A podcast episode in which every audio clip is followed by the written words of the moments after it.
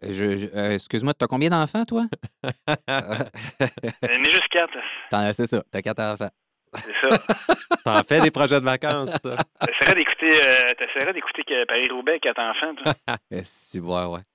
Mais quoi que j'ai dit, mes deux plus vieux, j'ai dit euh, hypnotisés avec euh, une partie de la course, on en a trouvé ça long, par exemple. Ouais, ben là, c'est sûr. Moi, j'aime ça le bicycle, puis je trouve ça long, fait que... Bon, est-ce que vous êtes prêts? On commence ça? On est parti!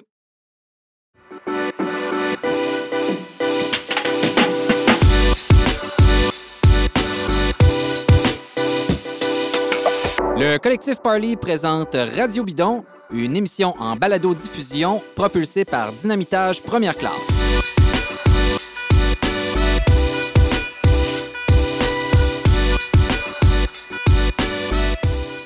Alors bonjour, je m'appelle David Desjardins, vous écoutez Radio Bidon, une émission en balado-diffusion qui évidemment parle de cyclisme. Je suis accompagné de mes habituels sbires. Alors Charles Stigui, bonjour. Salut David. Simon Drouin, bonjour. Salut David. Salut Charles. Bonjour. Salut alors, Simon. Alors aujourd'hui, bon, ben, les sujets ne manquent pas. On est, à la, on est au lendemain de, de Paris-Roubaix, donc on va faire un retour évidemment sur les, les classiques flandriennes. Euh, on va parler euh, de la domination de Quickstep. Euh, chez les femmes, on va parler aussi du retour en force de Anna van der Breggen, mais aussi d'autres performances qui nous ont impressionnés. Euh, Simon, tu nous donnes des nouvelles des pros québécois. Donc, qu'est-ce qui s'est passé chez nos amis qui, justement, ont participé au classique? Puis aussi des Québécois qui sont dans d'autres euh, domaines du cyclisme. Euh, on va parler avec Catherine Mathis. Catherine Mathis, qui, elle, est une journaliste chroniqueuse en technologie et autres médias. Puis elle va nous parler de la voiture intelligente. Il n'y a pas très longtemps, il y a eu un premier accident, un premier mort, en fait, euh, à, euh, suite à une collision avec une voiture autonome. Et donc, on va parler de ça. Est-ce que c'est une menace pour les cyclistes ou si, au contraire, les voitures autonomes sont finalement plus intelligentes, entre guillemets, que le conducteur moyen qui a tendance à se laisser facilement distraire?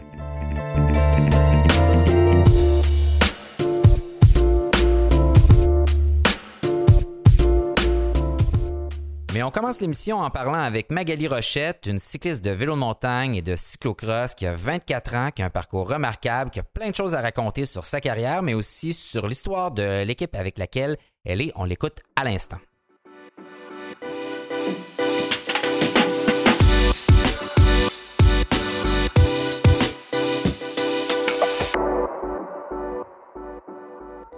Alors, bonjour Magali Rochette. Euh, je sais que euh, tu es en camp d'entraînement en ce moment. Est-ce que tu veux nous dire où est-ce que tu te trouves?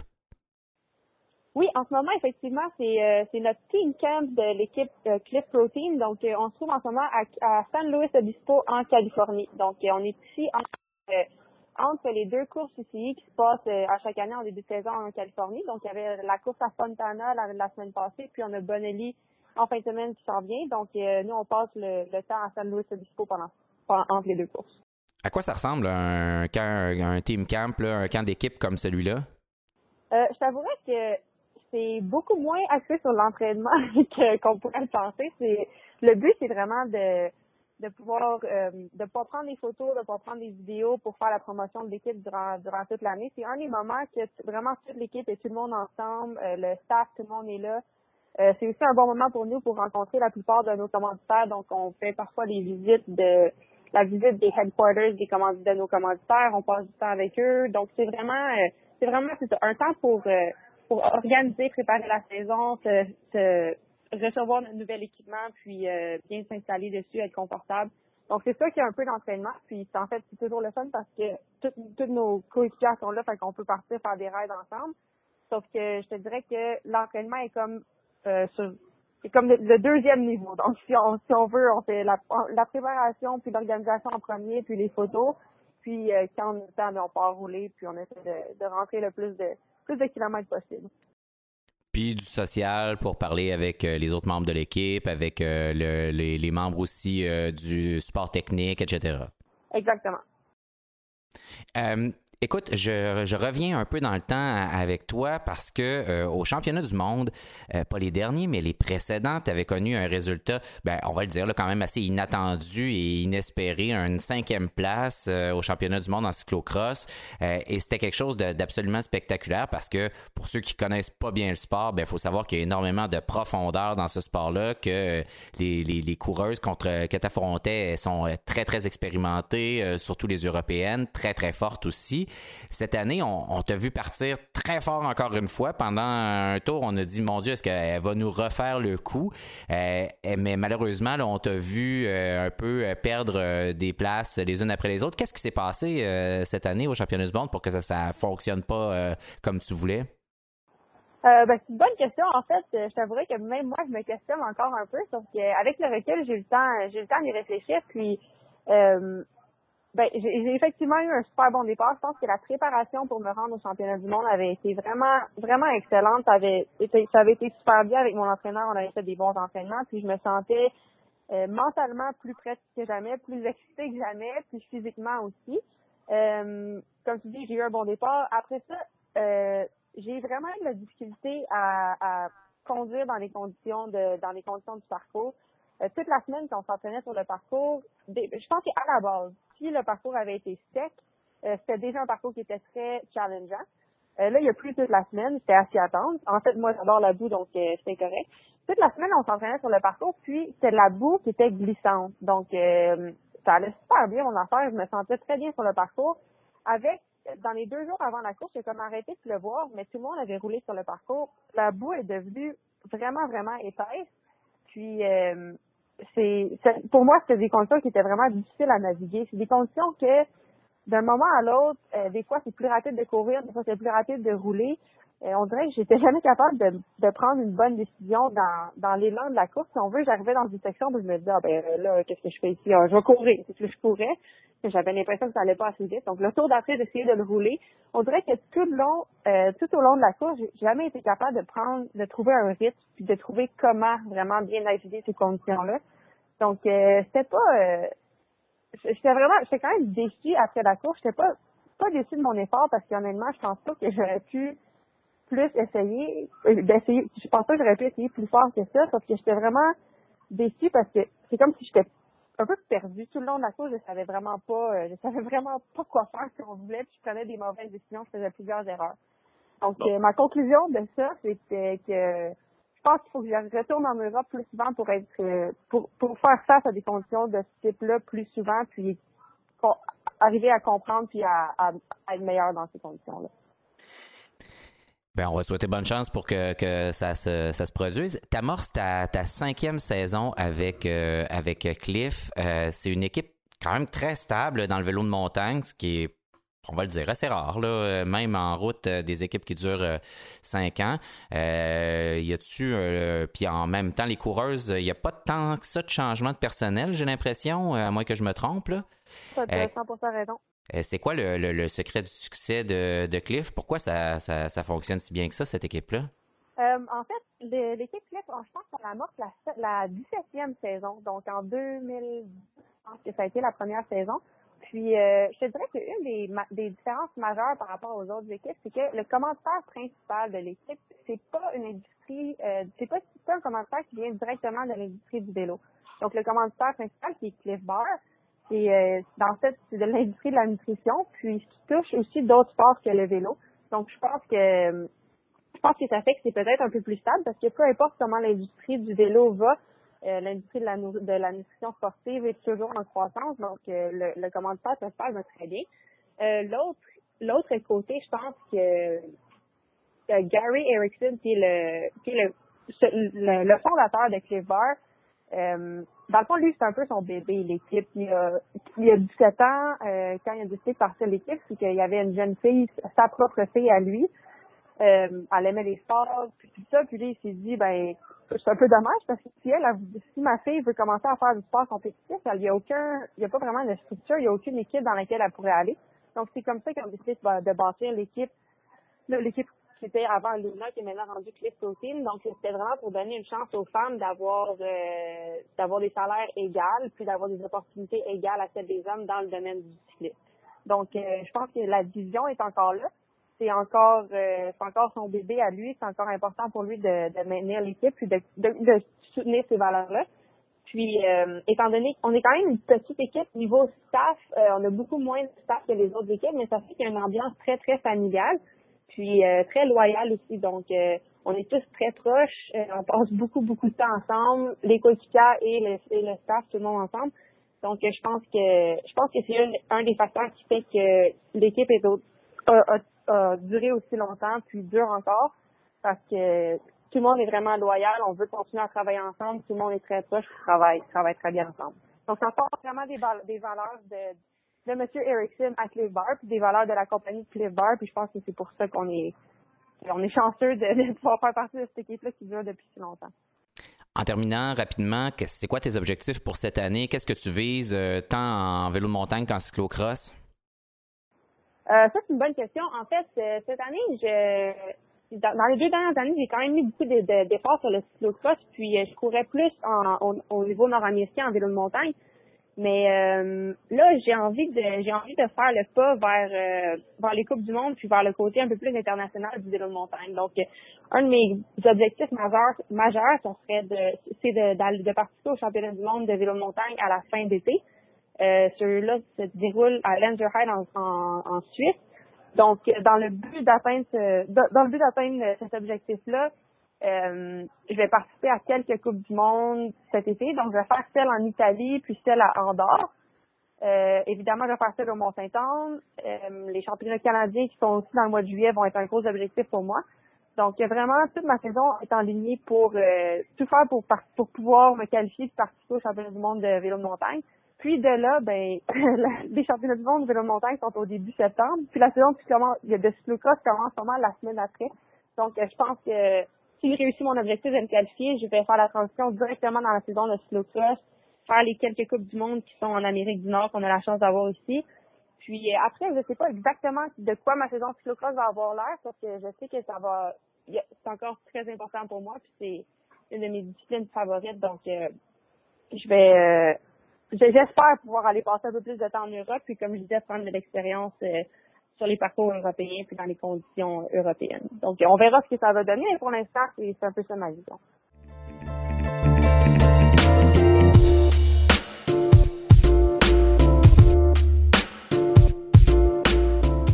On y va on, dans le vif du sujet avec euh, les, euh, les classiques euh, du printemps. Donc, euh, Paris, c'était Paris-Roubaix dimanche dernier. On est arrivé à notre écran. Bon, moi, personnellement, je, maintenant, j'ai appris à préférer le Tour des Flandres à Paris-Roubaix.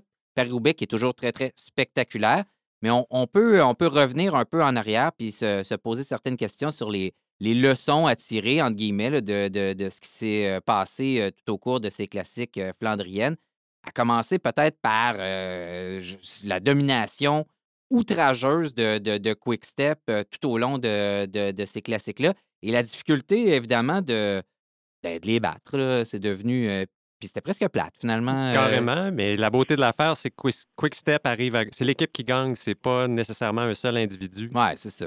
Beaucoup, c'est... De, beaucoup de joueurs de, à droite, à gauche. Je sais pas qu'est-ce que Patrick Lefebvre a proposé à ses coureurs, s'il y a une dynamique d'équipe différente qu'on veut pas nous révéler pour qu'il y ait cette, cette manière-là de travailler ensemble. Tu sais, on a vu Gilbert à l'avant donner énormément d'énergie à certains moments pour d'autres coureurs. On a vu tout le monde travailler ensemble, finalement, comme on voit rarement là, au sein des équipes. Là, à ce point-là, là, une si grande dynamique avec beaucoup de joueurs qui peuvent tous gagner. Là. Qui peuvent tous gagner. Stibar en est un autre. Euh, un cheval de trait qui est là toujours pour tirer en avant, lancer ouais. les premières attaques, lancer, euh, être là pour les contres. Euh, incroyable ouais. à voir aller.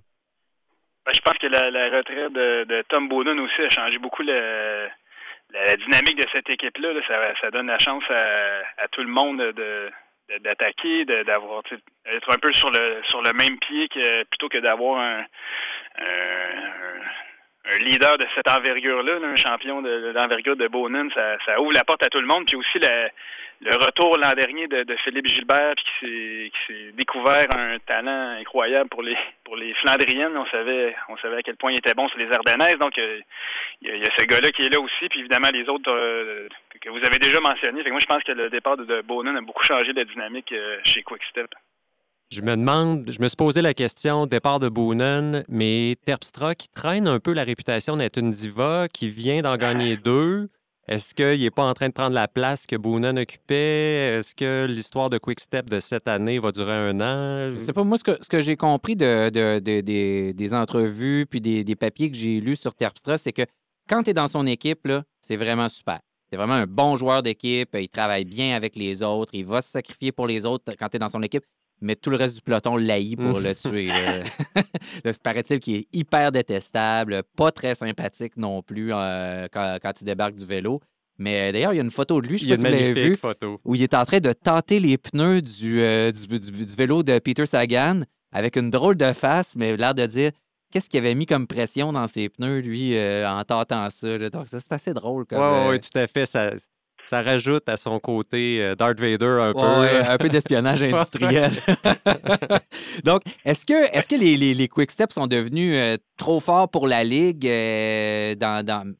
Ben, la réponse, c'est... Ben, la réponse, c'est non. Là. Ben, c'est ça. Écoute, j'attendais que tu le dises. Je parlais de Terpstra qui, qui mesurait la, qui, la, la pression dans les pneus de Sagan, mais je pense que Sagan il a répondu euh, de façon assez spectaculaire à Paris-Roubaix euh, en attaquant de, de si loin puis en surprenant justement même euh, une puissance comme Quickstep n'a pas pu euh, réagir au, à l'attaque de, de Sagan qui a vraiment qui a vraiment choisi son, son moment. Donc, euh, je trouve que c'est une belle histoire pareil là, de voir... Euh, Quickstep et en particulier Terpstra euh, s'illustrer, euh, s'illustrer au Tour des Flandres et tout. Puis ensuite de ça, euh, tout le monde se demande, bon, euh, est-ce qu'ils vont écraser les Flandriennes euh, d'un bout à l'autre? Euh, la réponse a été, ça a été un retentissant non de la part de notre ami Slovaque.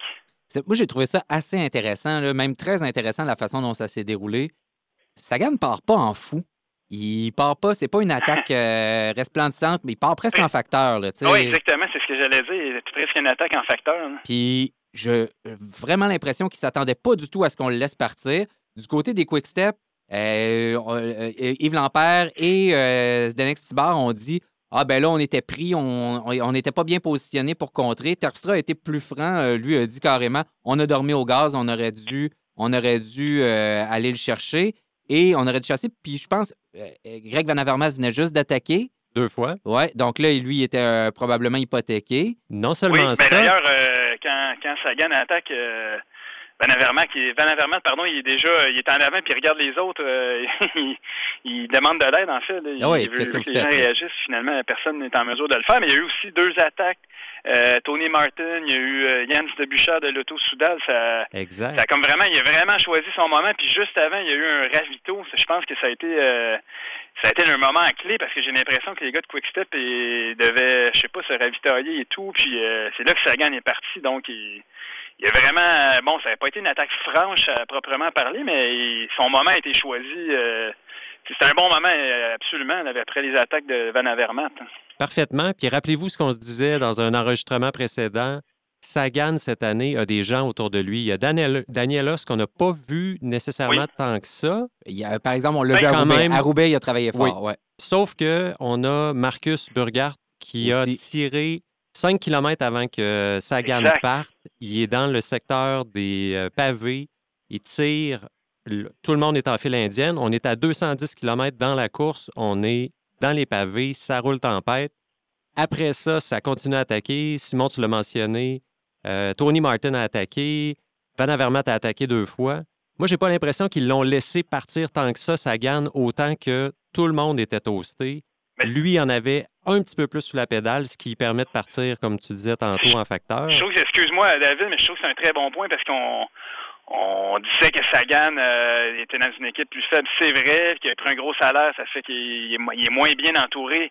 Mais les deux gars dont, que tu as mentionnés, euh, Danielos et Burghardt, euh, ont fait vraiment juste avant l'attaque, justement. Euh, écoute, c'était pas si improvisé que ça. Là. Ils ont roulé, euh, les deux ont roulé à la tour de rôle. Euh, puis ça a vraiment créé un... Ça, ça, a pu, ça a mis la table finalement sur cette, à, cette attaque-là de, de Peter pas, Sagan. Je pense pas que c'était improvisé, mais je pense qu'il s'attendait pas à partir tout seul. Il, probablement qu'il voulait faire le ménage puis euh, gagner au sprint dans un groupe restreint ou quelque chose du genre. Là, ça devait être ça, plus ou moins, le plan. Là.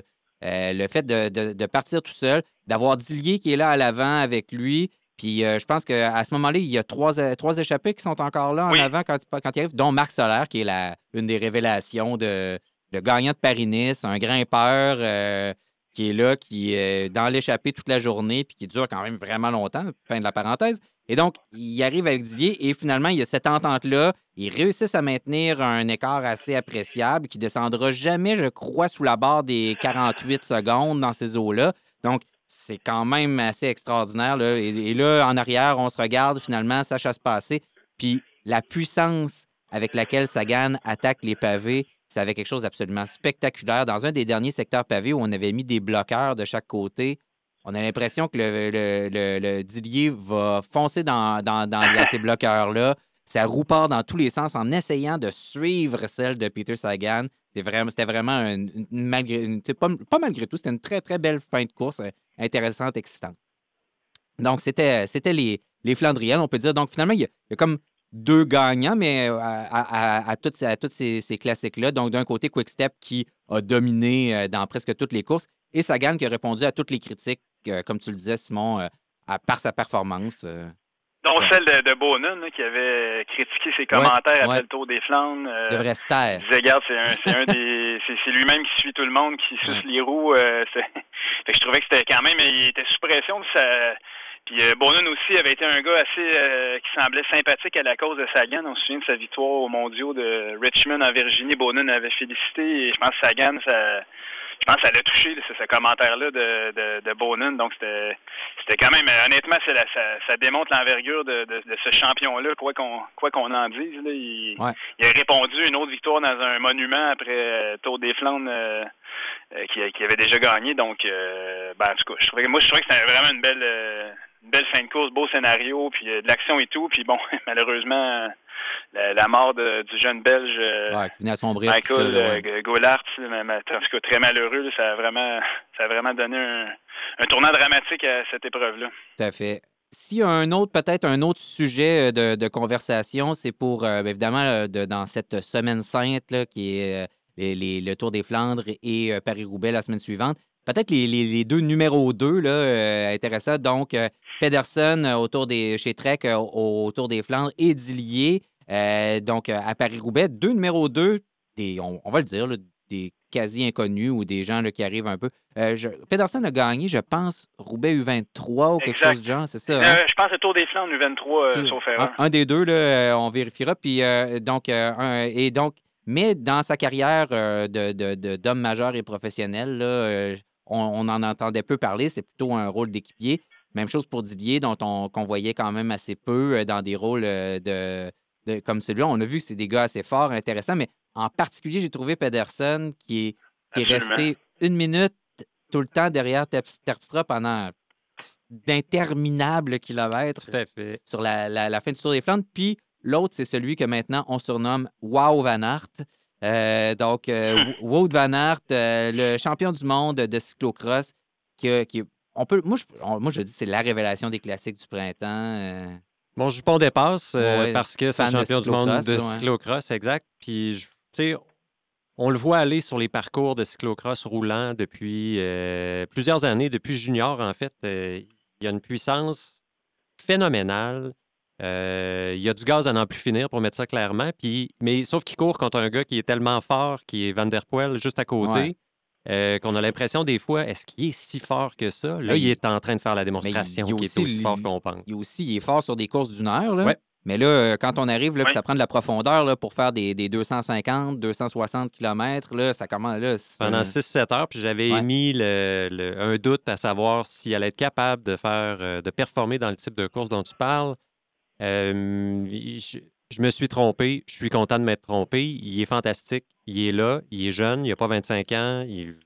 il, il sait se placer dans le peloton. Il est toujours au bon endroit. Il est là pour suivre les, bons, les, bons, les bonnes échappées. Donc, tu sais, oui, OK, il marque les bons coureurs, mais ça a l'air facile à dire comme ça, là, mais se déplacer dans un peloton professionnel pour marquer ces gars-là, c'est du travail. Là. C'est quelque chose. Alors, puis... c'est, c'est, hey, neuvième Tour des Flandres, treizième Paris-Roubaix, là, vingt-trois ans. Justement, tu...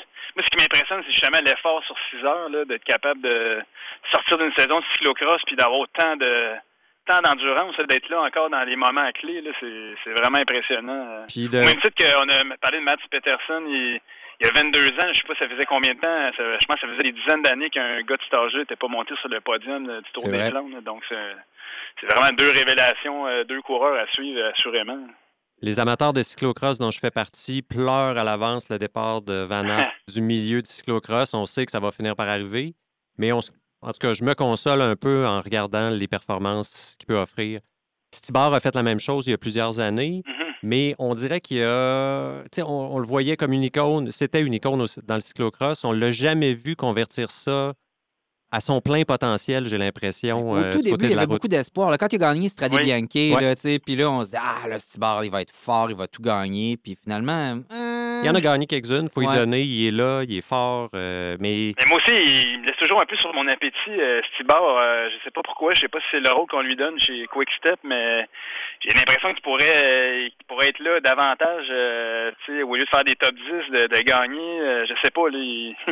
je trouve qu'il, qu'il bon, il attaque de loin. Euh, bon, en tout cas, on verra. Il est encore, euh, je sais pas il y a quel âge, là, mais il doit pas être très vieux, euh, Zdenek Stibar. Là, donc, euh, moi, c'est. Coup, je ben, sais Van Aert, que... vraiment un profil euh, qui est aussi prometteur, sinon plus, évidemment, que, que Stibar. Ouais. Je, rapidement, je ne sais pas s'il va faire la, la, la, la, le passage Wout Van Aert à, à la route immédiatement parce que, chose qu'on comprend mal ici, il y a énormément d'argent dans le cyclocross euh, et il est sûrement grassement payé là, comme étant champion du monde de cyclocross en ce moment. Donc, euh, je ne pense pas qu'ils compromettent euh, ce, ce, ce job-là pour aller à la route à, à plein temps. Par ben, contre... Avec ce qu'il vient de faire, euh, il m'a dit que il est sûrement qu'il peut commander un salaire assez conséquent. Sans doute, sur sans doute. Aussi. En tout cas, ça va être intéressant euh, comment, comment il peut mener les deux carrières pendant un certain temps, peut-être, je ne sais pas. Ben, c'est ce que j'allais dire. Moi, je pense que c'est ça qu'il va faire. Là. Il va probablement faire cyclocross, les classiques, puis après ça, il va disparaître de la carte. Il y a un élément aussi...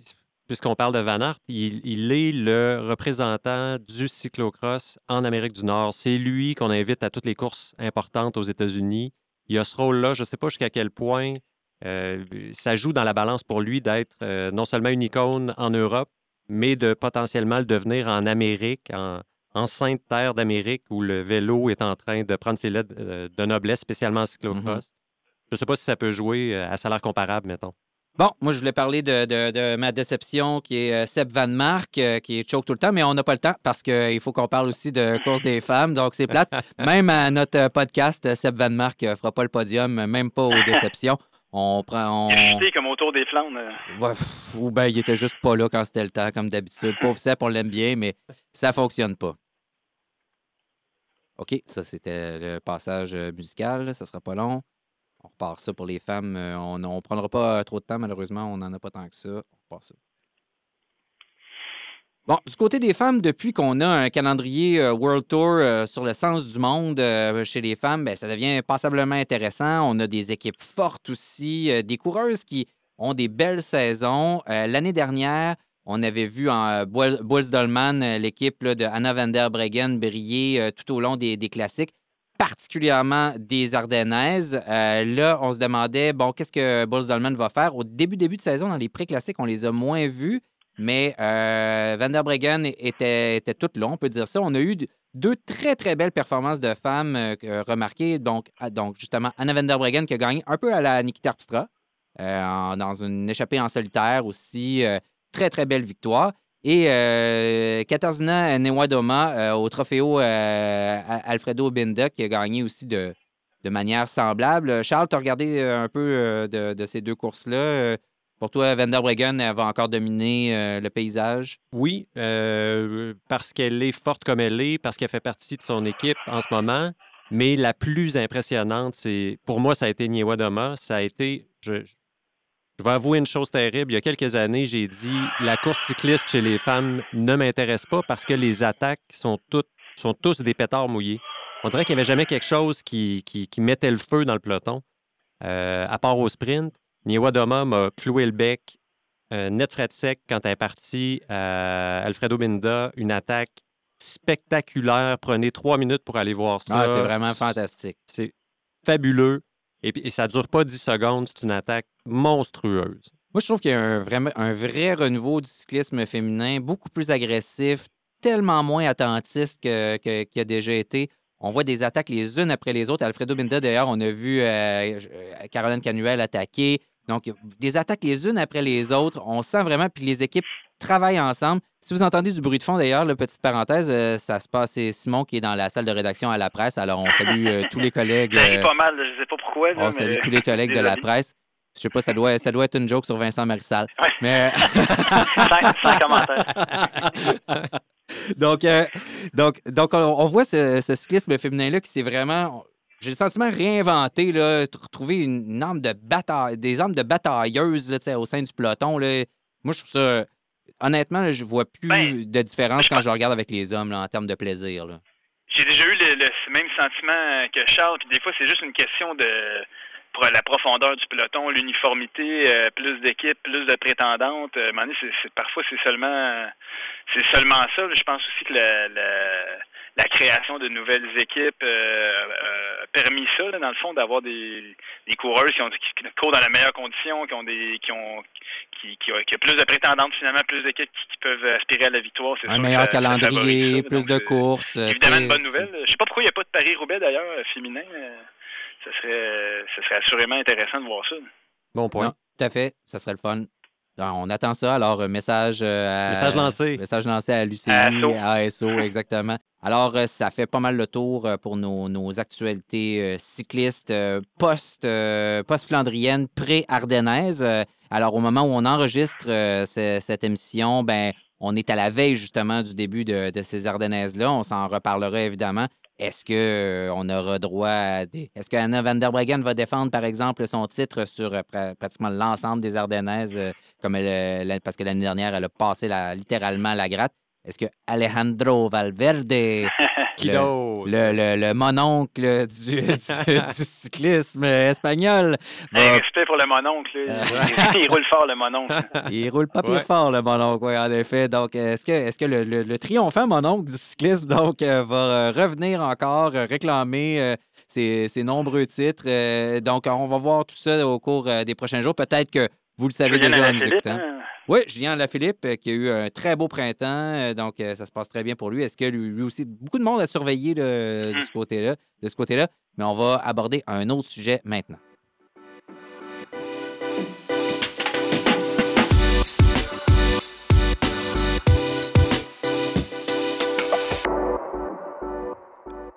Alors, on parle avec Catherine Mathis à propos de cet accident qui a eu lieu le dix-huit mars dernier en Arizona. Une voiture autonome de la compagnie Uber, la compagnie de taxi, est entrée en collision avec une piétonne qui est en fait une cycliste qui avait son vélo à côté d'elle et qui traversait la rue. On a pu voir les images d'ailleurs qui ont été révélées par la, la police locale.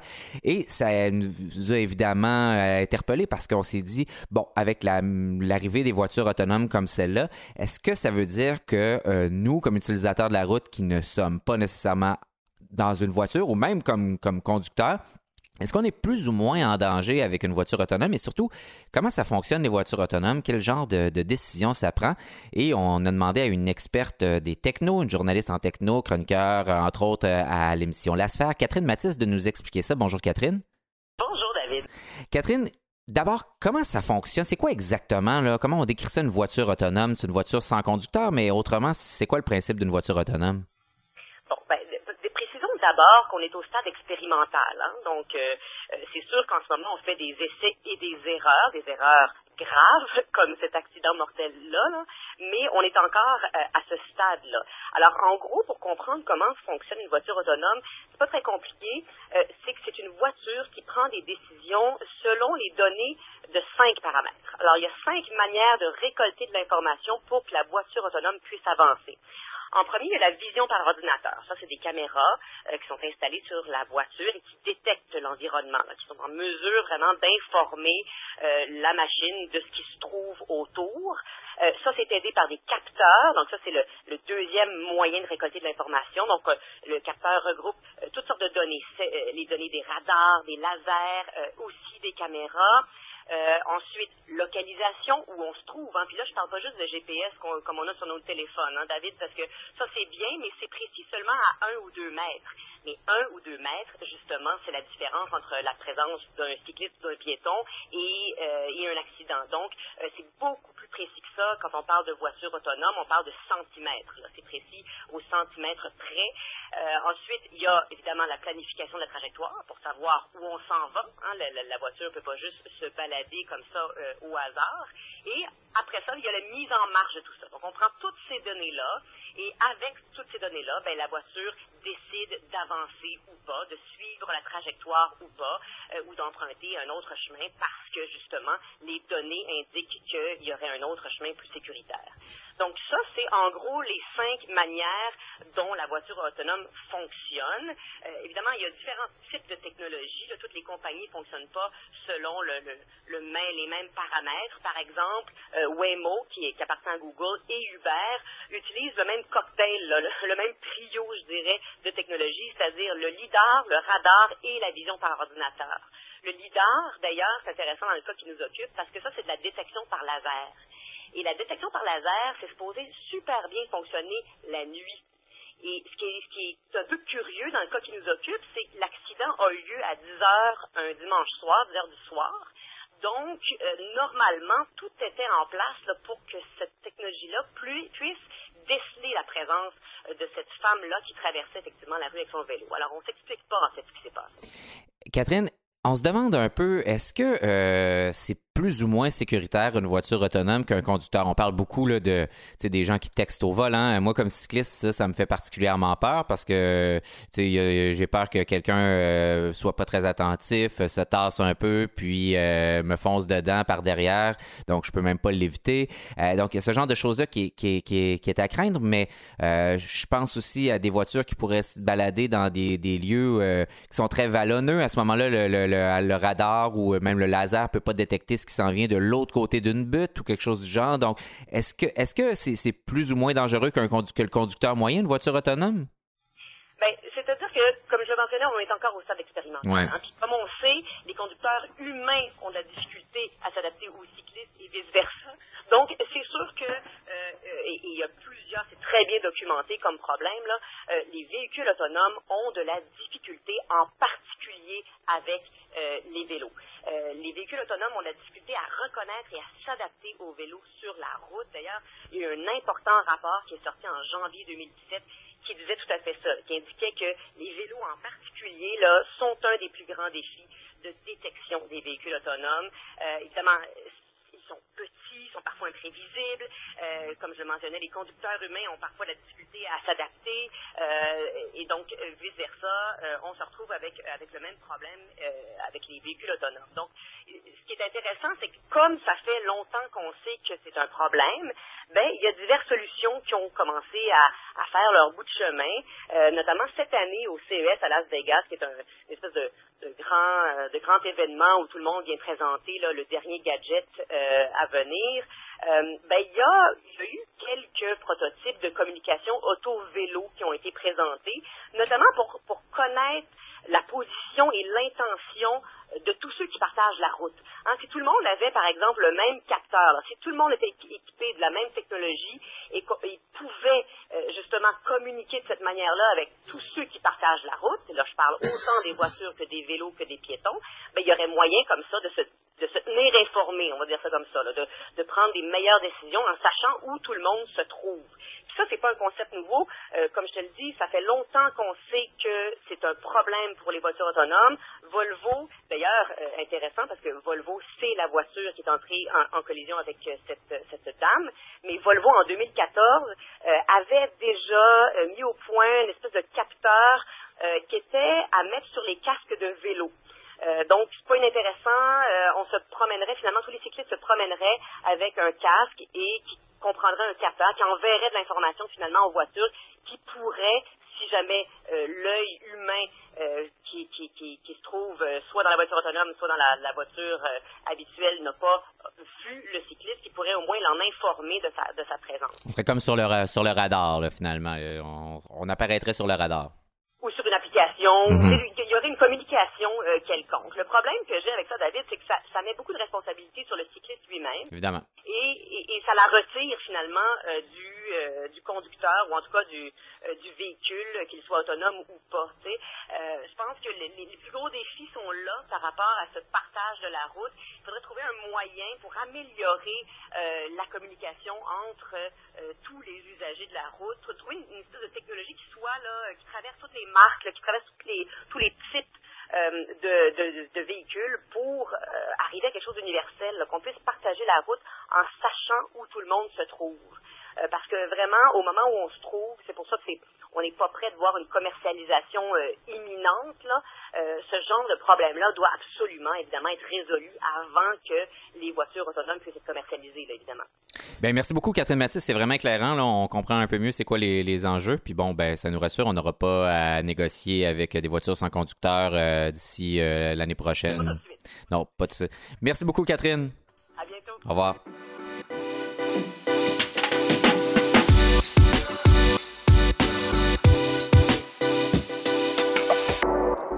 Alors, c'était Radio Bidon. Je vous remercie d'avoir été avec nous. Je m'appelle David Desjardins. Je voudrais remercier Louis-Philippe Bouliane à la technique. Radio Bidon est une présentation du collectif Parlé, propulsé par Dynamitage Première Classe, et c'est une production de l'agence La Flèche.